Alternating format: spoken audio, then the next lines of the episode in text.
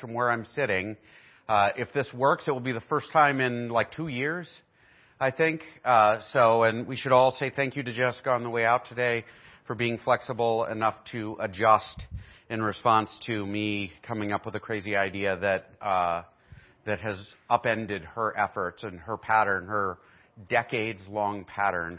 And so let's pray in preparation for the message, and we will go to God in and hear the word uh, this morning.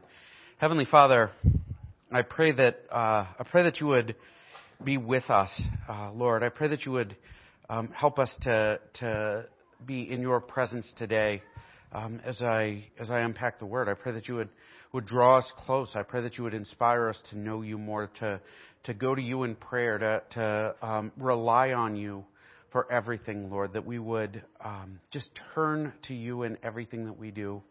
Um, Father God, I, I pray that you would keep me out of the way of uh, of what you're trying to to um, speak to the lives of the folks who are here today.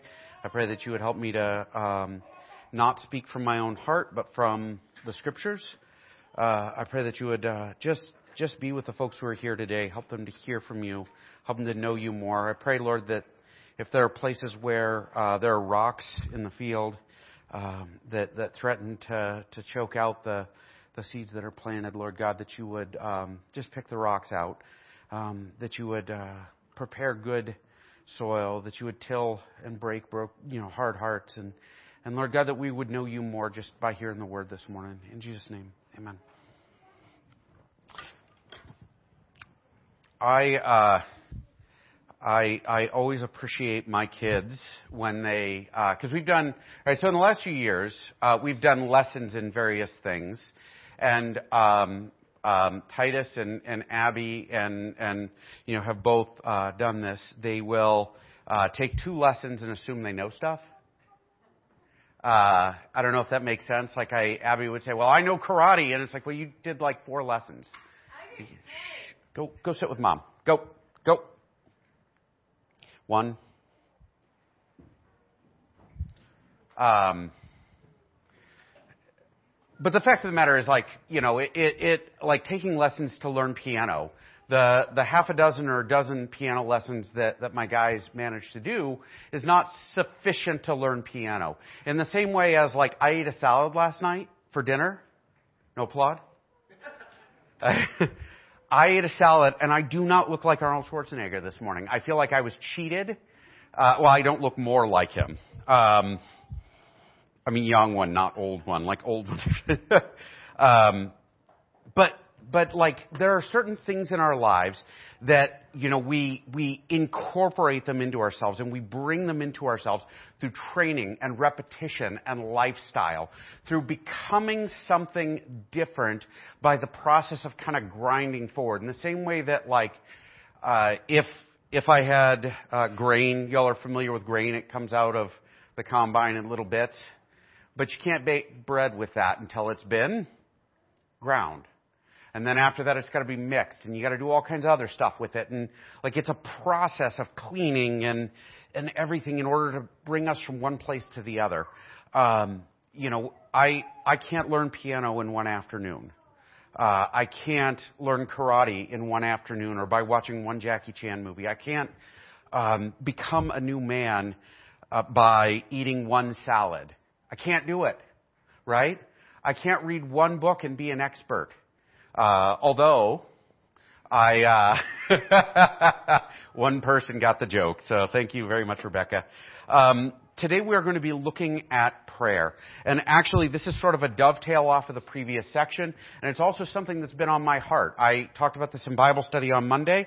Um, last uh, golly, last spring, uh, we we had a, a, a, a bit of a train wreck, and it was uh, it was one of the hardest and best times I've had here because people, myself included, um, I watch people pray at a level that like I've never seen before, and I it it like changed so much when people were praying constantly, when they were gathering to pray, and when they were, you know, and that is that is a huge deal. Um, if you look at the history of uh, of the church, major movements, major, major changes, major events have always happened in response to prayer. Lots and lots of prayer. Maybe not a lot of people praying. Maybe it's a handful of people praying. But prayer is what moves God to act. And for us as believers, prayer is roughly the equivalent of breathing. Got it? I, I tried to learn to swim well. As it turns out, I could not. Uh, I, I, uh, despite the one summer I spent going to the pool three times a week to, to swim laps, you know, a few years ago, I am not an Olympian yet. And I didn't look like an Olympic swimmer by the time I was done. It was a total ripoff. Um, but the thing that always got me about swimming, it was not the physical movements. It was not getting, you know, I never quite got the motions right because if you get them just right, you sort of cut through the water. It was breathing. I could not make myself breathe at the right pace and in the right depth. And like I would start to hyperventilate or I would underbreathe or I would overbreathe and it would mess me up and it like just became a thing that I could never get over. And so like because I couldn't breathe, I couldn't swim well. And as a rule, if you can't breathe, swimming is over. Right? We all understand this? Okay. We're going to be diving into Ephesians 6 today. Uh, we are going to do one verse. One verse. We will have to overview the rest. Uh, but we will try to do one verse. There's a lot of cutting room floor stuff here. Um, I have been trying for several years now to discipline myself into uh, short sermons, and I am just not good at it. And so uh, this is me continuing to try, but I'm not apologizing. Um, because I think if I'm going to spend a little extra time talking to you about Jesus, that's not something to ever be sorry for. Right? Um, our background here. We were doing the temptation. We did the three temptations in a series of sermons, right? And in the midst of these temptations, so Jesus has been baptized, he's gone out into the wilderness, we talked about Israel, we talked about Deuteronomy, we talked about all this other stuff, and we talked about all of these different temptations. Now they parallel different temptations that um, that Israel faced and different people in history faced, like uh, Adam and whatnot. And so, like, we dug into that stuff and we looked at how Jesus responded. And in every instance, Jesus quotes Deuteronomy. Deuteronomy is a covenant renewal book. He specifically quotes the first sermon in Deuteronomy. And the two sections that he quotes are chapter 6 and chapter 8, which are convicting and powerful. And um, the reason I think he quoted them is because, like, what we know is that Israel went to the desert to be like they were tested. They were left hungry, and God said, Well, if you're hungry, let's see what you do. And what did they do? They whined right? Because whining is, is like the national pastime for most of the human race. Um, and they sinned and they rebelled and everything else. And Jesus did the opposite. And when Jesus did the opposite, he quoted the scriptures. Right? And I think, I believe, he's fasted for 40 days, and I, I'm telling you, fasting is not just not eating. It is not eating and praying. It is taking the time you would normally eat and praying during that time. And like, um, I, is it over the hedge? You know, where like for our culture, fasting is unheard of right? We don't fast. And in fact, Over the Hedge like has this great spot where they say, well, you know, these people, they worship food. They, you know, they gather around the table and they pray to their food and they, you know, they have people deliver them food and then they exercise so they can eat more and they can, you know, and it's ridiculous. But like if we took that time away from this thing that we worship. Like we talk about, the church talks about all kinds of sin. For some reason, we can't do gluttony. no idea why we don't talk about gluttony. Huh. Anyway, um, Jesus isn't eating, he is praying.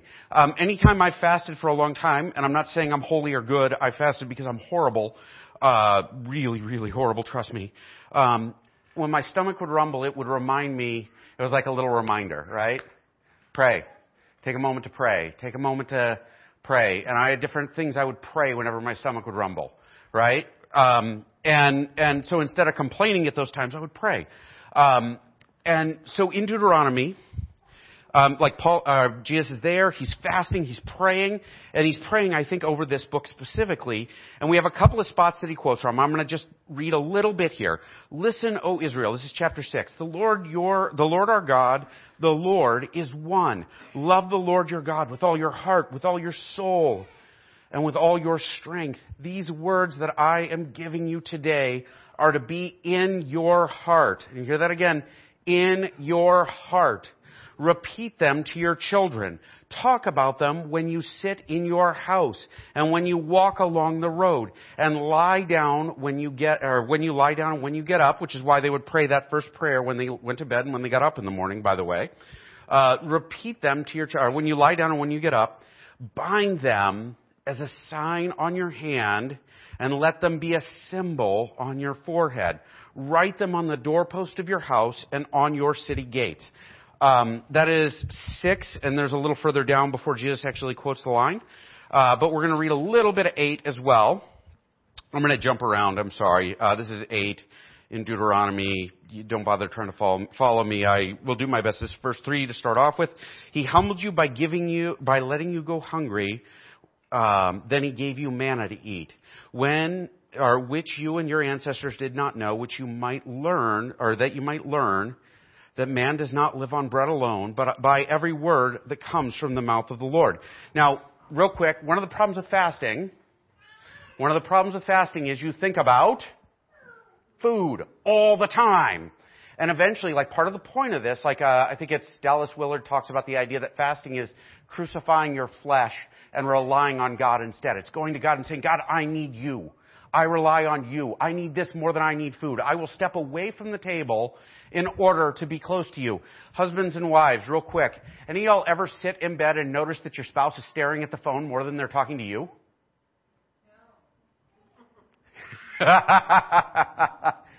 and, or like, yeah, try to have a conversation with your teenager, and the teenager is staring at their phone and they don't look up. And you're like, holy mess, look up at me. Or you go into a restaurant and everybody's staring at their phones and nobody's talking to each other.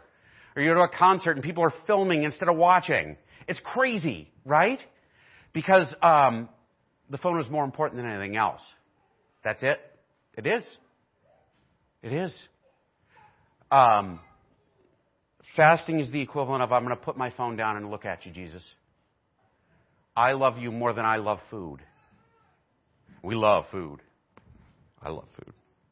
Uh, gonna jump ahead to 11. Be careful that you don't forget the Lord your God by failing to keep his commands and ordinances and statutes that I am giving you today. When you eat and are full and have built houses to live in, and he goes on, he talks about all of this stuff that they're gonna do in the promised land that's gonna be awesome. And he's like, remember, remember, remember, God gave you this stuff.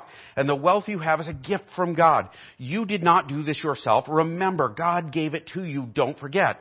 Um, he fed you in the wilderness with manna and with your ancestors had not known in order to humble and test you so that in the end he might cause you to prosper. You may say to yourself, my power and my ability have gained this wealth for me. But remember that the Lord your God gives you the power to gain wealth. In order to confirm his covenant, he swore to your ancestors as it is today. For you, or if you ever forget the Lord your God and follow other gods and serve them and bow and worship to them, I testify against you today and you will certainly perish. Like the nations the Lord is about to destroy before you, you will perish if you do not obey the Lord your God. Now, why did I read all that? Because one instance is in hardship, right? In hardship, pray. The other is in comfort, pray, which is a problem, right? Like there's a great uh, prayer, Lord, give me, you know, Lord, like I, I want to say it's John Wesley. You know, provide for my needs, but don't give me so much that I become comfortable and I forget about you. Because wealth has a tendency to make us forget. God gave it to us, right? It has a tendency, like comfort, health, um, peace, we forget God in those moments. Um, and so there's a balance there. And I think as Jesus is re- reflecting on this stuff, he's in the desert, he's like, this is who I am. I belong to God. I'm going to tie this on my forehead. I'm going to tie it to my hand. I'm going to put it in my heart. I'm going to talk to God about it over and over again. I'm going to pray. I'm going to go back to Him over and over and over again. And then when he's tempted, the first thing the devil tempts him with is, if you are really the Son of God, are you really this guy God says you are? Are you really this? Are you really that? And because he's been reading this stuff, he's rooted in this identity that he has in Christ. Or not in Christ, in the Father because he is Christ. He can't be in Christ. He is Christ. Anyway, um, and so he's resisting temptations by going back and saying, "I am in. Christ, I am the Son. I belong to God. This is who I am. This is my identity." That's what the Israelites were supposed to do, and they didn't. That's what we're supposed to do. Now we're going to be in Ephesians. Um, so if you want to open to Ephesians, uh, I will jump in and out there. Um, we're going to be in Ephesians, specifically six. and I'm going to give you a short rundown. Um, four and five are all about how we're supposed to live since we have new life in Christ. Meaning, if you are alive in Christ, if you are the new person, you have to be a different person, right? It's not eat the one salad. It's not take the one piano lesson. It is not that stuff. I did it once. I'm done, right? I went to church once. I one of my favorite things uh, that I I hear from folks. Well, I did way back when when I worked at the home, you talk to these clients, they would say, Oh, I've read the Bible. Really? Like the whole thing or just like the cover? And usually I read the Bible means I read the Bible once. One time I sat down and read the Bible and it didn't make any sense to me so I didn't read it again. Um, but the fact of the matter is that it's a little like salad. Prayer is like salad. You got to read it and read it and read it and read it, and it changes you by consuming it. Christ changes you instantly, but not yet. You change and become holy as time goes on. So, four and five are all about becoming holy. They're about spiritual gifts. They're about changes that happen within us. Everything else. And then we get to chapter six, and chapter six is about how to overcome the difficulties. Because there's difficulty that comes with learning to be a new person. You learn to play piano. There's this awful thing called practice. Practice is the worst. Right? For us, we, my kids took karate lessons for a little while. I took them with them, and you know what happened? Lockdowns. Suddenly we couldn't go. And that was a thing that got in our way. For us as believers, there are things that will get in our way. We will be trucking along just fine and the wheels will fall off the vehicle. You'll be like out there doing the work and suddenly the combine has a breakdown every day and you're like, Lord, why is this breaking down? Well, I'm stuck for now, and I have to stop.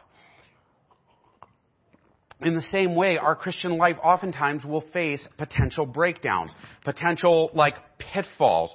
And we're going to pick up here in 10, which is where like Paul starts telling us what is involved in here in in like living this new life. How do we accomplish this? So, verse 10, chapter 6 verse 10 of Ephesians. Finally, be strengthened by the Lord and by his vast strength. Put on the full armor of God so that you can stand against the schemes of the devil.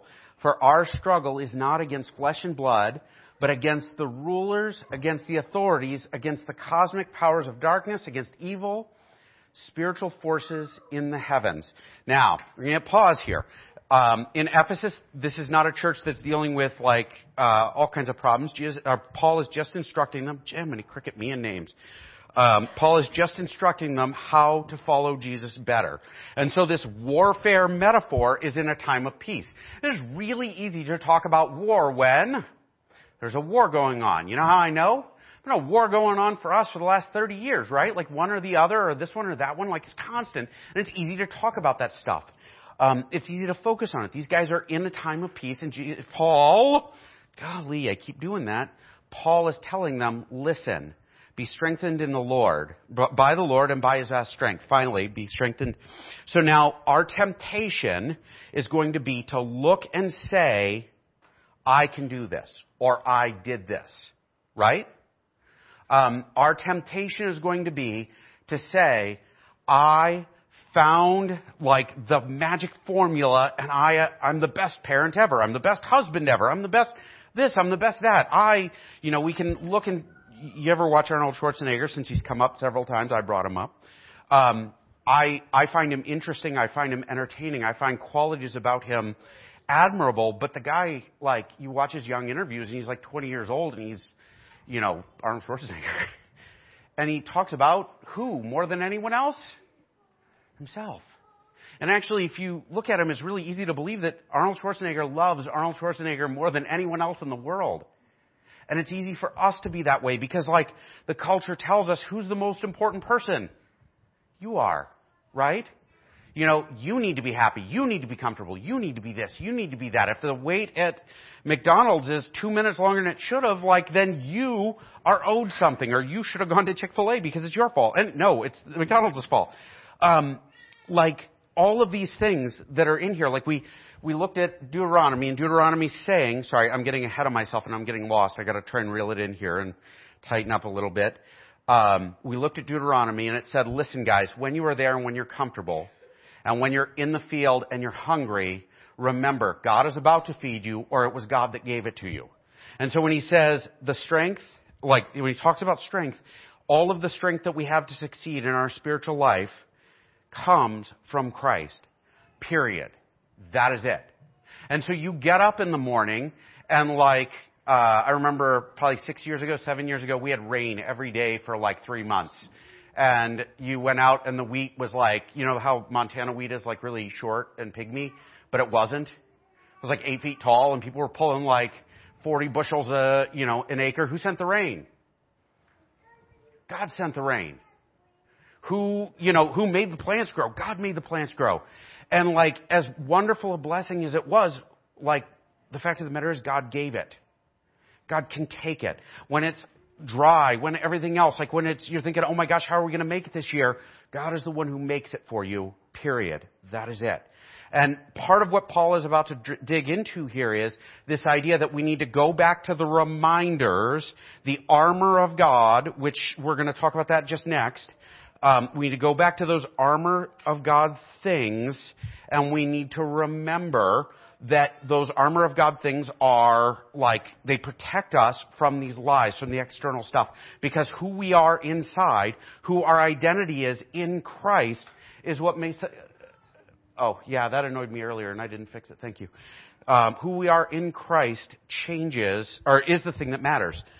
Alright, take a quick breath because I'm getting ahead of myself and I'm getting bogged down and I'm excited actually because I find this text very exciting. So we're going to go to 13. Uh, we're going to go through 17 here in Ephesians. Uh, for this reason, take up the full armor of God so that you may be able to resist the devil, the, resist in the evil day. And having prepared everything to take your stand. Stand therefore with, the tr- with, with truth like a belt around your waist. Righteousness like armor on your chest. And your feet sandaled with the readiness for the gospel of peace. In every situation, take up the shield of faith with which you can extinguish all of the flaming arrows of the evil one. Take the helmet of salvation and the sword of the Spirit, and which is the Word of God. Now, I'm not doing a sermon on this. We're going to do these quick. Here is the idea we're going to dig into, though. These things. Oh, actually, I should go back one.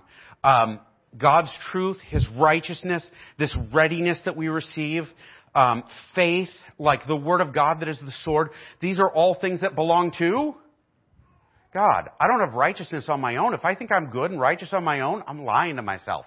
I am righteous because Christ's righteousness has been imputed on me because He died for my sins. I believe in Him and I am forgiven and made right and put in right relationship with God. That is where the righteousness like comes from right? The helmet of salvation. Well, salvation is a thing that God has given me. It's to protect my mind and like my my righteousness protects my heart and all of this these are all things that come from God they are not things that come on my own they are not things that I can earn or work for I can't go to the gym every day and become like a spiritual mighty man or mighty mouse or whatever I can't do those things. They are gifts from God. They are not self-sufficient things, which is hard for us in America. You know why? We do everything ourselves, right? Like, oh, I earned this. Oh, I'm great. You know, and like a lot of times you talk to believers and believers will, um, like, like it's easy to brag about the things or to humble brag about the things that we have received from God. I, I am not righteous not on my own. I am not um, I'm not holy on my own. I'm not eloquent on my own. I'm not these things. The only thing I do well is be in Christ. And it's not even that that I do well. God, the Holy Spirit brought me there and keeps me there. Like I am not doing anything well. They all come from God. If we look at the desert temptation and we look at Jesus, we can see this contrast that comes about as a result of this armor of God. This, like his righteousness protects him. His faith that God is going to be like true when he said, hey, bow before me and I'll give you everything. He's like, number one, I'm not bowing before you. Number two, I'm already promised all the nations. That faith extinguishes the accusation. It extinguishes that thing that he comes at him with. Um, the belt of truth, right? Like truth is God's truth. Meaning, like, so when he says, if you are really the Son of God, well, I know I'm the Son of God. That's God's truth. This is a gift I have received. Um, it is a truth. So all of this stuff comes to me via um, the Holy Spirit via like like a gift from God. I don't earn it. I am not great on my own. I am a conduit of God's grace. Um, the other thing I want to touch on real quick is all of these things are defensive. Even the sword, to some degree, is defensive because a shield is nice, but you use a sword to parry, right, and to knock away swipes and everything else. Like the sword has a major defensive element. For the most part, these are things that keep you alive right? And it's kind of weird. Most of the kit that soldiers brought into the field are things that would just keep them alive. And so like, like for us, um, I'm going to use my, I got a laser pointer as a gift the other day. I'm so happy about that. Uh, Lita gave it to me and I, I've been trying to come up with reasons to use it. Um, the, the blessed breastplate of righteousness, protecting my heart, protecting who I am. Like with Christ, he points to this with the, Israelites, they worried about their stomach and what they wanted. They worried about like all of these things first. It was never about faith. It was never about the sword of the Spirit. I don't even really need this illustration because I'm about to move on, but I just wanted to, sorry, that was a diversion. Um, 18, one verse. This is it, guys. Pray at all times in the Spirit. Have you ever noticed? Eh, how many of y'all have heard sermons or seen VeggieTales episodes on the arm? Oh, they didn't do a Veggie VeggieTale episode on the armor of God, but it is a felt board favorite. The armor of God. Look at all of these things, and I have never once heard verse 18 as the primary point of those sermons, or as the primary point of the felt board talk. But verse 18 is the point. Why? Because pray at all times in the Spirit with every prayer and request and stay alert with all perseverance and intercession for all the saints. Where does the armor come from? Praying. Where does my identity in Christ come from? Comes from Christ. How do I know it? I pray. How do I fuel it? I pray. Prayer is piano lessons. Got it? Prayer and like even reading the scriptures, as we read the scriptures, there's a difference between reading the scriptures like it's a novel and reading the scriptures and praying and meditating and consuming them and coming back to them over and over again and reflecting on them and bringing them into the innermost self, like making them a part of you, um, to the point that if we're going to go back to Deuteronomy, you sit around the table at night and have a conversation about it. What do we talk about around the table? Well, we talk about farming, I assume right? Why do farmers talk about farming? It's who they are. Why are we called to talk about the scriptures around our table? Why are we called to teach our children that? Why are we called to, um, like, hang it on our door so we see it on the way out? And when we come in, why are we called to put it on our forehead and tie it to our hand? Because that's who we are. Because prayer at all times. Now, it's not a part of the armor of the God.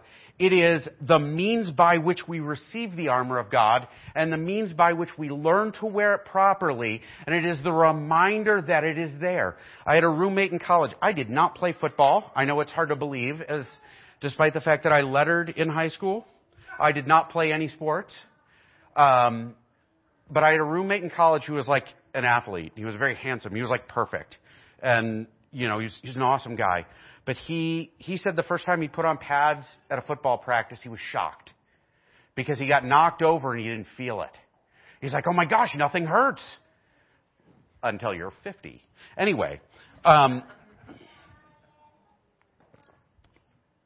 we can forget that the pads are there. We can forget that the armor is there. We can forget that the truth is there. We can forget we're holding a shield and that when we're accused by Satan, we can hold up the shield and say, hey, I have faith. I'm in Christ. This stuff isn't going to happen.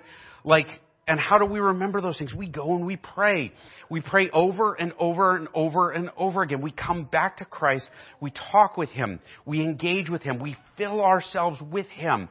Um, it is not an art. It is not an article of armor. It's how we receive it. It's how we remember. It's how we learn to use it properly. Um, in these verses, so real quick, the word all is used twice. That is not an, like a coincidence. All meaning everything. Right? I looked this up thinking maybe there'll be a funny Greek thing behind it. Nope. All means everything. Got it? And so we pray in all occasions. What do you mean? Like Christmas and Easter? Sunday morning? No. Pray when you wake up in the morning. Pray when you eat your meal. Pray when you walk out the door. You pray when you have a conversation with your kids. You pray when you, you know, everything. Why? Because if I am eating my meal and I forget that I am eating my meal as a son of God, as a child of the King, as adopted into Christ, I might not eat it in a way that is glorifying to God. And whether you're eating or you're drinking, do it all for the glory of God. Y'all didn't yell that. Are we sleeping yet? I'm not even long. Um, and so all, on all occasions, why do we pray all the time?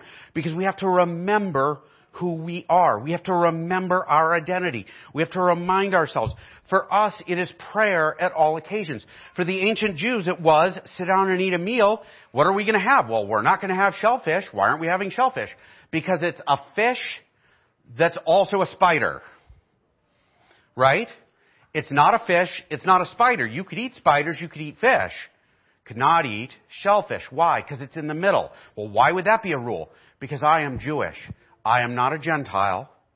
I'm not a pagan. I belong to God. I am not in the middle, both God's and a pagan. I belong to God. Those laws, you get dressed in the morning. We are to get dressed and remind ourselves, I belong to Christ.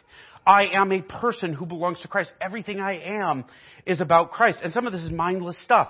We're going to get to that in a second. But as we remind ourselves, we remind ourselves, I am not of the world. And so like my daughter, I intend to tell her 10 million times, you dress like somebody who is a child of the King of the universe. You do. You eat like somebody who has received this food as a gift from God. You don't snarf it down, you enjoy it. You celebrate it. You take it in the appropriate quantity and you say thank you eating can be an act of worship. Everything can be an act of worship because we can pray as we live. We can live in harmony with who God is and we can bring Him glory with how we live.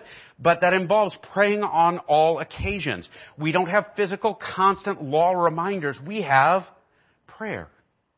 And you know what? I think that's better. And I'll tell you why. Because I would rather have a relationship with my wife than rules I have to follow in marriage. A hundred times over. I don't need to be told not to smack my wife around. I don't need to. Number one, I'm afraid. Number two,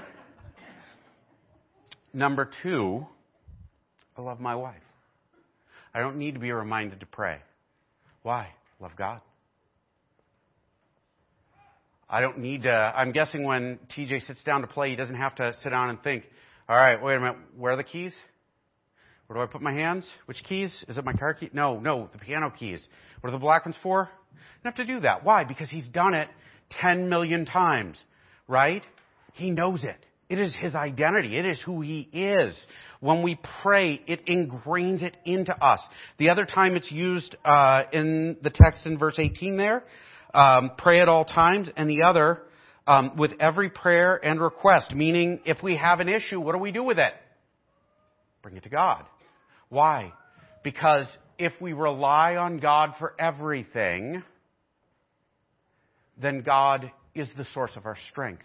He is the source of our identity. What do I mean by that? What I mean by that is, um, if I work really hard and I, you know, make a million dollars and I say, look at how awesome I am, I'm doing that on my own and I'm weaker on my own. If I do something you know, even if it's, even if I'm poor, but I'm doing it to the glory of God and I'm doing it in God's will, I'm strong. You will never overcome me if I am in God's will. Why? Because God is stronger than anything else. You might kill me, but even then you'll just make me more powerful than you could possibly imagine. All right. Um, really, not not a she got it. One person. My stupid joke. Um, and so, if I have a need, I take it to God. There's actually something behind this that's really powerful. In 2 Corinthians 12, I think, uh, in 2 Corinthians 12, we see where Paul is writing. He says, Hey, I had this thorn in my side. It was in my flesh. It was awful. It was painful. And I begged God to take it away from me. And God said, You know what? My grace is sufficient for you. My power is made complete in your weakness. Um, and Paul says, Well, wait a minute. If I'm weak and I have to rely on God more, then I'm even stronger because God's doing the heavy lifting. So it's better to be weak. It's better to need God's help. It's better to be in this position than anywhere else. But that's not a natural thing for us. We have to pray and practice and read the Word and go back to that truth. We have to bring these things to God over and over and over again because that's how we learn to depend on Him above all else. Um, it's a little like swimming and breathing. If I did it long enough, eventually I would learn the pattern. Right? But praying is hard and it's kind of boring. It just is. Praying is easy to forget. It is a lot of things. And because of that, we don't pray. The other thing he says here is pray in the Spirit. this is a text that is abused all the time.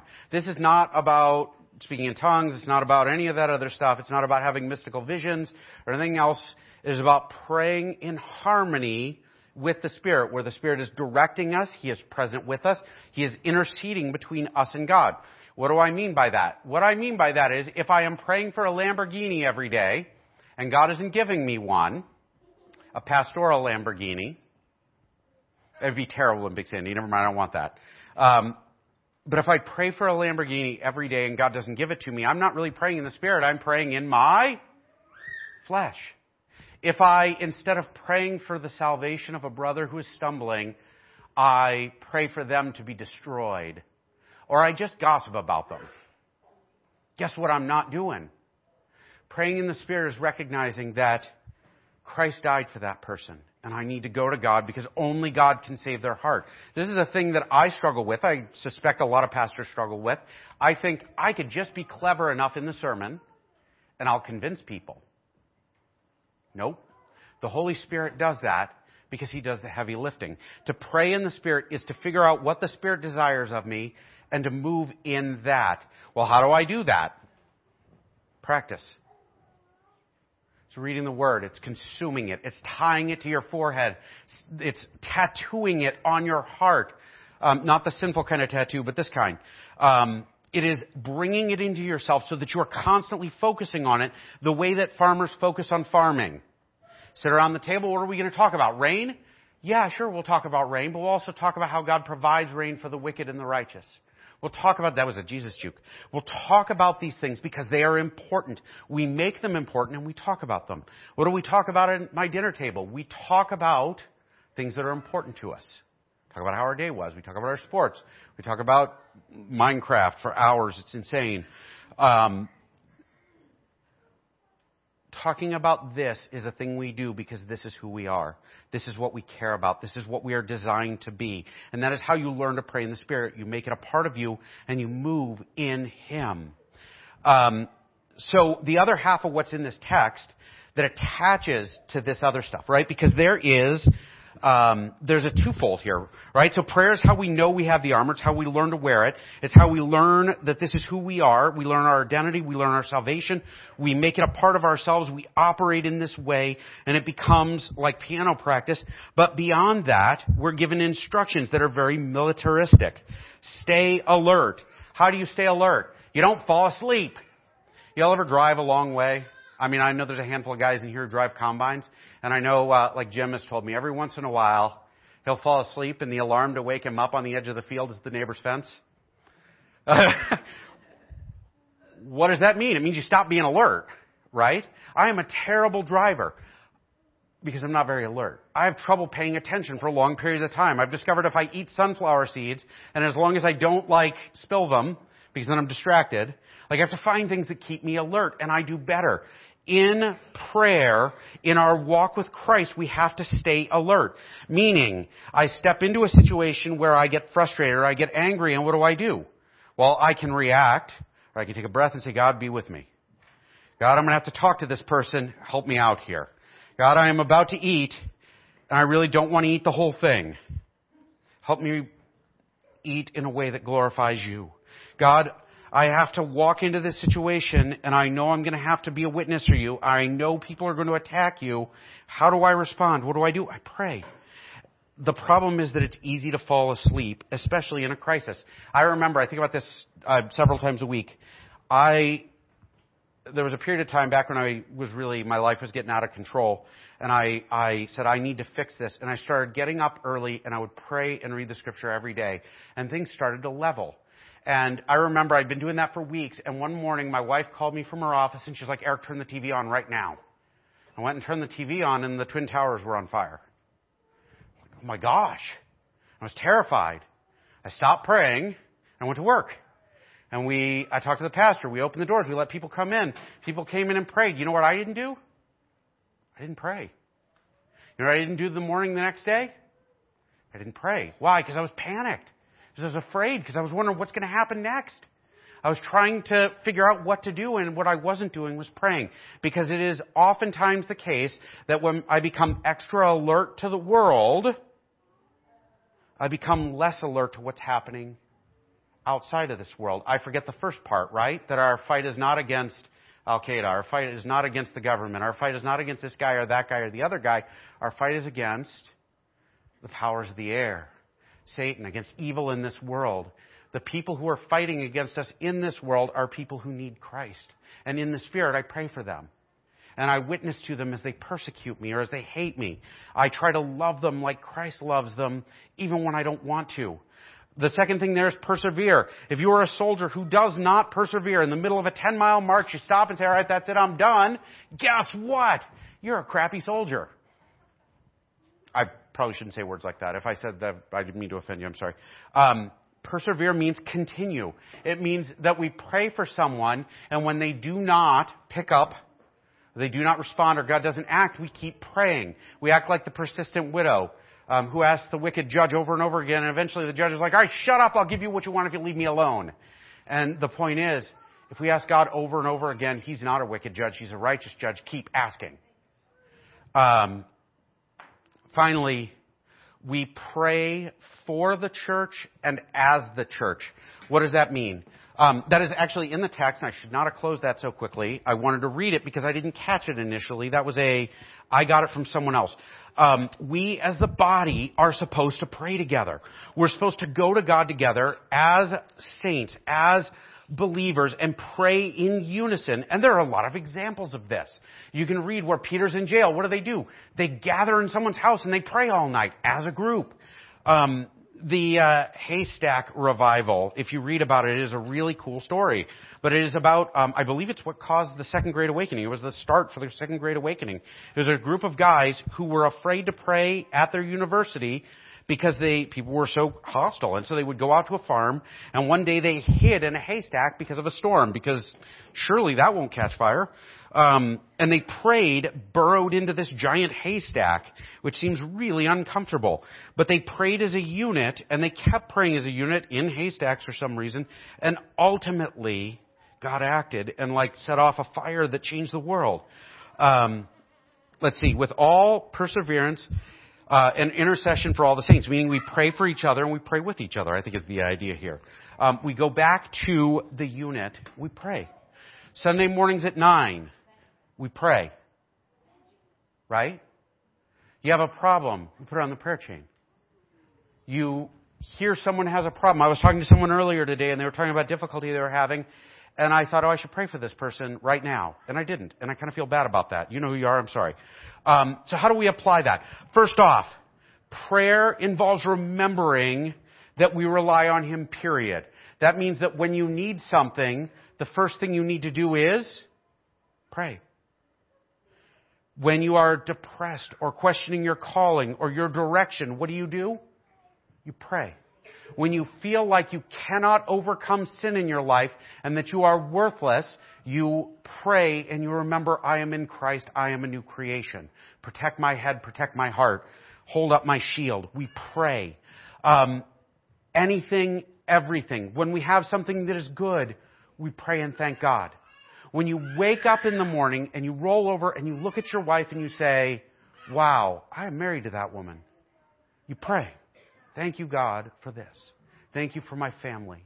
Thank you for my child. Thank you for my home. Thank you for the body of Christ around me. Thank you for Jesus. We say thank you and we love God with all our heart, soul, mind, and strength. Why? Because that's who we are. You do it when you wake up. You do it when you go to bed. You do it at meals. You do it here. You do it there. You do it everywhere. Um, in a box with a fox. All that stuff. So application wise, second thing I got for you is we need Him and we turn to Him. Like that reminds us who are, I'm sorry, that's supposed to be two separate points. But so we have to realize our need for Him. We have to realize our dependence on Him and we have to rely on Him. I have beaten this illustration to death. I'm going to go back to it because I like it. Oh, of course it failed at some point.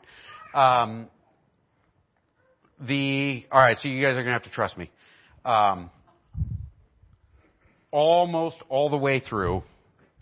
Um, so we need Him and we turn to Him. We don't turn to our technology. We don't turn to the big screen. We don't turn to our phone because we're depressed or bored. We turn to Him first. Um, when we are in turmoil, we turn to Him.